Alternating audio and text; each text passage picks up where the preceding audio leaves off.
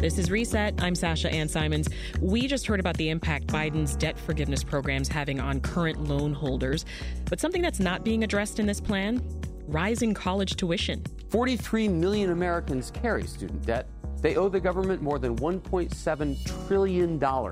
One reason for the crisis? Skyrocketing tuition. Average cost of attending a public college up tenfold since 1965. Over the past 30 years, college tuition and fees have skyrocketed. Look at that 570%. So, what can be done to avoid a similar debt crisis for future students? And what role is rising college costs playing in creating student debt? Here to help us think through that is David Feldman, professor of economics at the College of William and Mary and author of the books Why Does College Cost So Much? And The Road Ahead for America's Colleges and Universities. Welcome to Reset, David. Hello, happy to be with you. Also with us is Senior Fellow at the Urban Institute, Sandy Baum. Welcome, Sandy. Hi, nice to be here.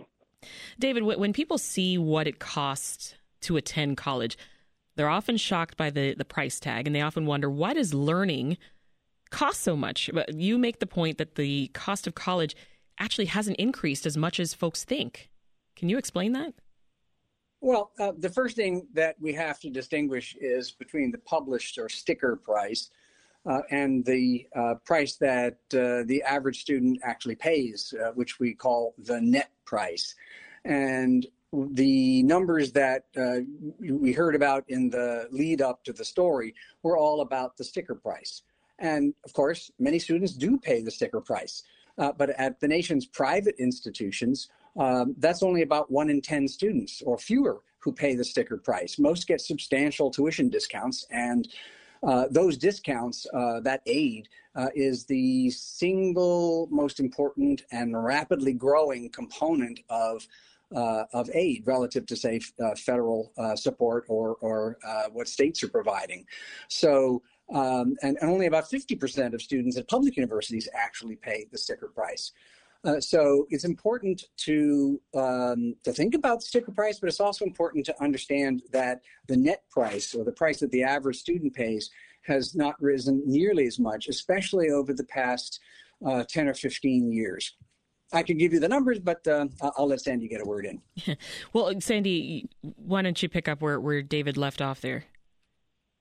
Well, uh, one issue, I mean, David is exactly right, that we have to look at how much students actually pay. I think it's important to note that there are two components, two main components to this. One is that the colleges themselves are giving discounts. This is most true at the private colleges that David mentioned, but also at many public colleges. That the college says, "Oh, our tuition is 10,000 or twenty thousand dollars," but we're going to give some students or even all student, students a discount from this. And so the price they're posting is, is really quite meaningless.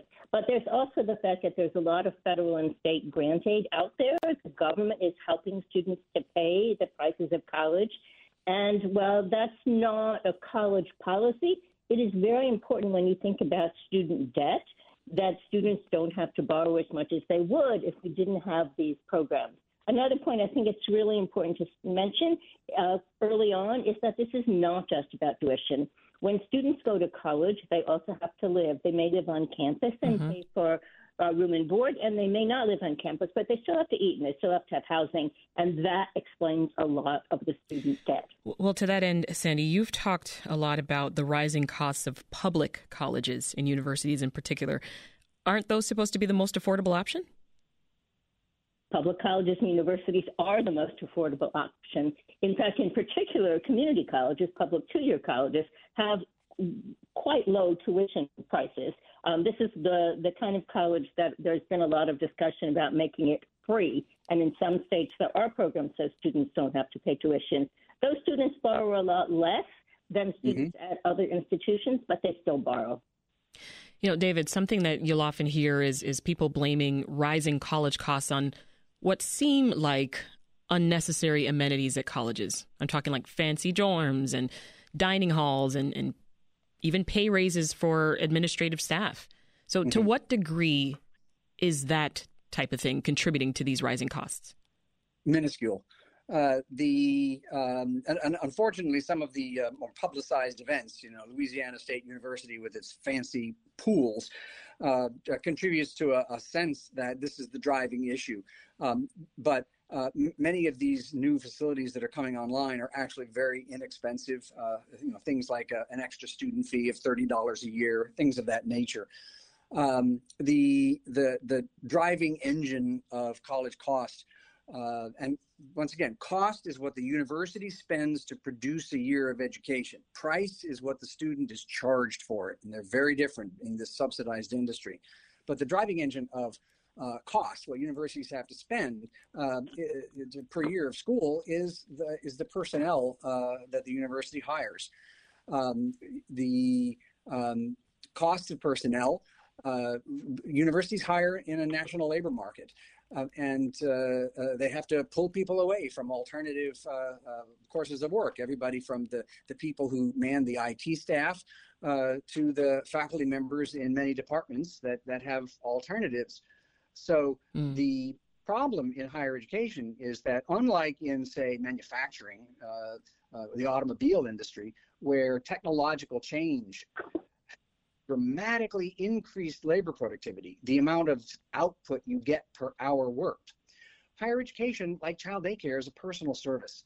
It's really hard to increase labor productivity, the amount of students uh, a professor teaches, uh, without uh, diminishing the quality of the experience. Um, and, and in fact, if anything, over the past um, generation, uh, colleges have had to spend more because of technological change, not less, because we are sending our students out into technology saturated world where they have to be familiar with um, uh, with the technologies of the world and we embody them in our classrooms sandy thinking again about public colleges and universities in particular what's led to funding for them getting slashed well, this the funding for them is a really important issue because public colleges and universities do get revenues from state and local governments. And over time, the share of their revenues that come from those public sources, that share has diminished. And so tuition has to pick up um, the difference. And this has to do with the fact that, you know, as David says, it is expensive to produce high quality higher education. Somebody has to pay for it. If people were willing to pay for it through taxes, then there would be lower tuition. But nobody wants to pay the taxes that are required to fund this. And as more and more students have gone to college, as enrollments have gone up rapidly over time, state funding simply hasn't kept up with that. There's a lot less funding per student than there used to be. Mm-hmm. So there's really a choice. Are we going to pay in taxes or are we going to pay in tuition? As we talk about this student debt crisis, Sandy, doesn't a big part of the college loan issue come down to interest rates? They're pretty high. Uh, well, the, the first thing is is it a crisis? And uh, the issue is the, the truth is that for some individual borrowers, it is certainly a personal crisis.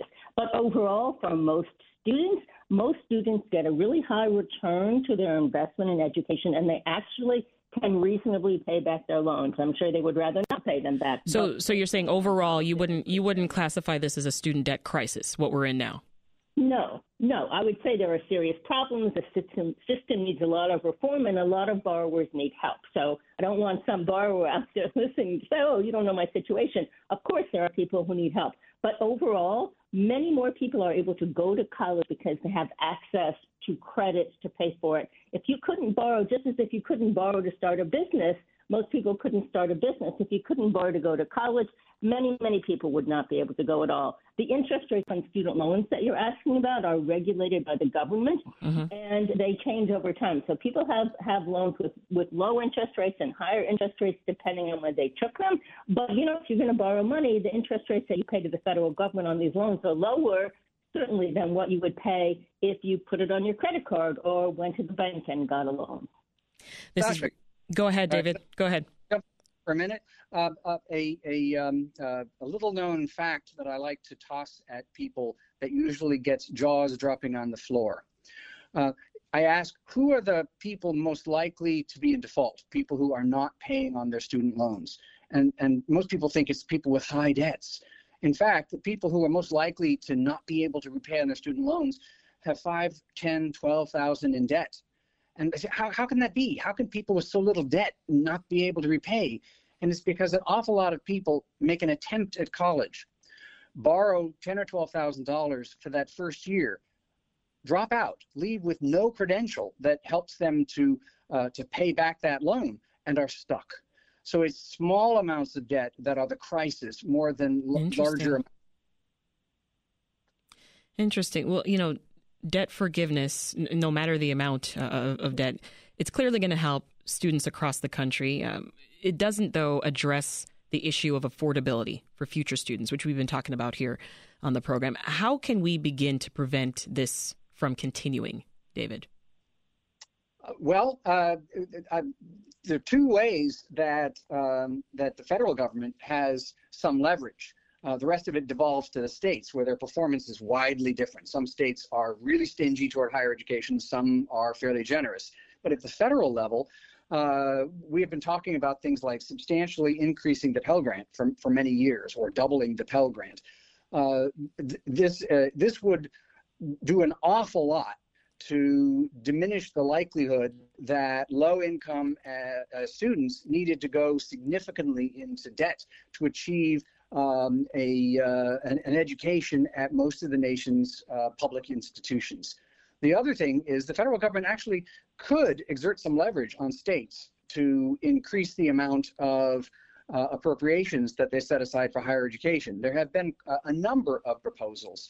Uh, Senator Tom, former Senator Tom Harkin had a wonderful idea uh, uh, not all that long ago mm-hmm. to create a federal state partnership where uh, states that appropriated at least X, where X is um, more than the average state appropriates now, uh, would get a block grant from the federal government. And if they increase their appropriations, they would get extra block grants up to some maximum. The goal would be to encourage states, which, as Sandy points out, are are somewhat reluctant to use the tax base to support higher education, to do so. Uh, so, so these are the kinds of things that the federal government could do that would hold list price tuition down at right. public universities and help um, students attending public or private institutions uh, stay out of debt. Before I let you go, Sandy, outside of legislation, just briefly tell us is there anything that parents or students listening right now can do to, to try to avoid getting into severe debt if they want to go to college? Yeah. Well, the federal government could also help parents and students by being stricter about regulating institutions and holding them accountable. A big share of the problems with student debt come from students going off largely to for-profit institutions that charge relatively high tuition, where they don't get the education they thought they were going to get, where they're likely not to complete, and they borrow much more than they would if they went to a public institution. So parents and students should look carefully at the choices that they're making. For-profit institutions can, in some cases, be a good thing, but those cases are fairly limited. Be careful that you're not throwing your money down a black hole that if we didn't have that problem, if the federal government were more careful about where you could take your money, we would have a lot less of a student debt problem. So look hard at your options, get information. You don't have to pay for the information. Mm-hmm. Go to a local college or university. You can get good information about whether you're making a good investment. And before you borrow, think hard about your options and don't take loans that are not federal student loans. We've been speaking with Sandy Baum, Senior Fellow at the Urban Institute, and David Feldman, Professor of Economics at William and Mary and author of The Road Ahead for America's Colleges and Universities. Sandy and David, thank you. Now let's talk about one way to offset the cost of college, or at least some of it scholarships. Here to provide some advice for how to find scholarships is Dante Vozza, college advisor with the University of Michigan College Advising Corps. Hi, Dante. Hi, how you doing? Doing well. So you work directly with students in a high school in Michigan. Tell us a bit about your high school and, and the students that you serve. The name of my high school is Chandler Park Academy. It's right on the edge of Detroit, so I'm not technically in the city of Detroit, but most of the students would say that they are from Detroit, even if their address doesn't really reflect that. So I'm kind of in a suburb right on the edge of Detroit. Give some perspective, we're kind of right at the end of Eight Mile. I serve around 600 students total, but I focus mostly on working with high schools, uh, seniors and juniors to that to uh, get the scholarships before they're getting into college. So when you're talking to them about the cost of college, are they surprised by tuition costs? And, and are you hearing concerns from them or from their parents about being able to even afford higher education? Yeah, so that's that's actually one of the top things that parents come to me with as as their concerns about getting their students into college. And at my school, there's a large culture of kind of not necessarily just doing that classic four-year path, but also a lot of students go to kind of two-year community colleges or trade schools. And so there's just a lot of discussion about like what is the real cost of college and the value you're getting out of it, and what are your options to to make it affordable for you. Yeah. Well, uh, one great way for students to cover costs through scholarships, as we know. So, can you just break down for us, Dante, the, the different types of scholarships that are out there and where you suggest that your students start looking for them? Yeah, so if you ask Penn advisors how to break up scholarships into categories, they'll give you 11 different ways to break them up. So the ways I always think of them is you have like your federal level scholarships, which are like the Pell Grants. Uh, those come directly from the federal government, are given to students no matter who the student is, what state they live in, what school they're going to. Uh, then just below that, you kind of have your state level scholarships. These obviously because they're state level will vary wildly by state um, a lot of times as I mentioned, along with the federal grants, you'll have to fill out what's called the free application for student aid, FAFSA. Mm-hmm. Uh, in order to get any federal money, you need to submit that. But then, kind of for a lot of state level money, you'll need to do that too. You then have your institutional level money, which is the stuff that's given to you by the school you're attending. Uh, again, probably have to complete your FAFSA, but they also will probably have some other information you need to give them. And then, kind of lastly, below that, we have our uh, private scholarships, which typically are are organizations in your community or nationwide organizations that are giving you the money directly as opposed to your university, the government, some other yeah. organization. That's a nice, neat list there, Dante. But some of that can be really overwhelming, right? It, it's a lot. Um, yeah. and, and students have to think about, you know, applying for these scholarships. They've got homework, they've got college applications, everything else that's going on in their mm-hmm. lives, a pandemic, monkeypox, you name it. What strategies yeah. can you give students just to make it all feel more manageable? So my number one tip that I will give, uh, and it's maybe a little bit obvious, is start as early as you possibly can. So to rattle off a date, uh, that federal application that I mentioned, that is going to be your starting point for any amount of financial aid. Uh, it opens up on October 1st. So as soon as October 1st hits, look up FAFSA, F-A-F-S-A, jump into that, fill it out as much as you can. You will need some parent information too. Uh, and then get that application in. Alongside that, again, work early. So a lot of those private scholarships might need letters of recommendation from not just teachers or staff in your school, but a lot of times they require a recommendation from someone outside of your school. So make sure you find those those recommenders maybe even before you step foot in the school for your senior year so that you know when the time comes to write these applications you you have the person in place to give you that letter of recommendation you need. And then another talking to people thing would be uh, a lot of times your essay your scholarship applications will require an essay of some kind. And I always recommend students get someone else's eyes on that essay before you submit your application, whether it's a language arts teacher, not to plug my own job, but yeah. a college advisor, anybody that you really trust to to not just give it a look over for like grammatical correctness, but also make sure you're kind of talking about the things that the question the scholarship is asking wants you to talk about. Yeah. And and should there be an emphasis, Dante, in, in your opinion, on, on focusing on smaller scholarships? Um, so I I think there's definitely a balance. It's going to depend a lot on where you're attending. So, like, obviously, the cost of college will vary widely depending on whether you're at a large state school, a large private school, a small community college, something in between. And so, it really is going to depend student by student. But that's why all of this, getting your information done early, is going to be really important because yeah. then you'll be able to get kind of the golden ticket you need from your your program that you're going into, which will be your financial aid report. And that will give you the cost, how much you're getting in federal stuff, how much you're getting in institutional stuff, and then everything else is what you're going to need to fill in. And I really kind of work student by student, at least at my school, to figure out what exactly can we do to fill in that gap. Right. But another thing is a lot of schools are starting to kind of do uh, promise scholarships tuition guarantees, whatever we want to call them, depending where we're at. Uh, look for schools that have those. Those typically mean that if you go there, you'll have an institutional scholarship that covers the cost. Yeah. Granted, that might not extend out of tuition and fees, but that's a large portion of what you're going to be paying to attend college. That question was sparked by Reset listener J.P. Paulus with some great advice there in our Twitter inbox about small scholarships. We've been talking with Dante Vozza, who's college advisor with the University of Michigan College Advising Corps. Thank you, Dante. Yeah, thank you. Want more context on the top issues of the day? Find the podcast, WBEZ's Reset, wherever you listen.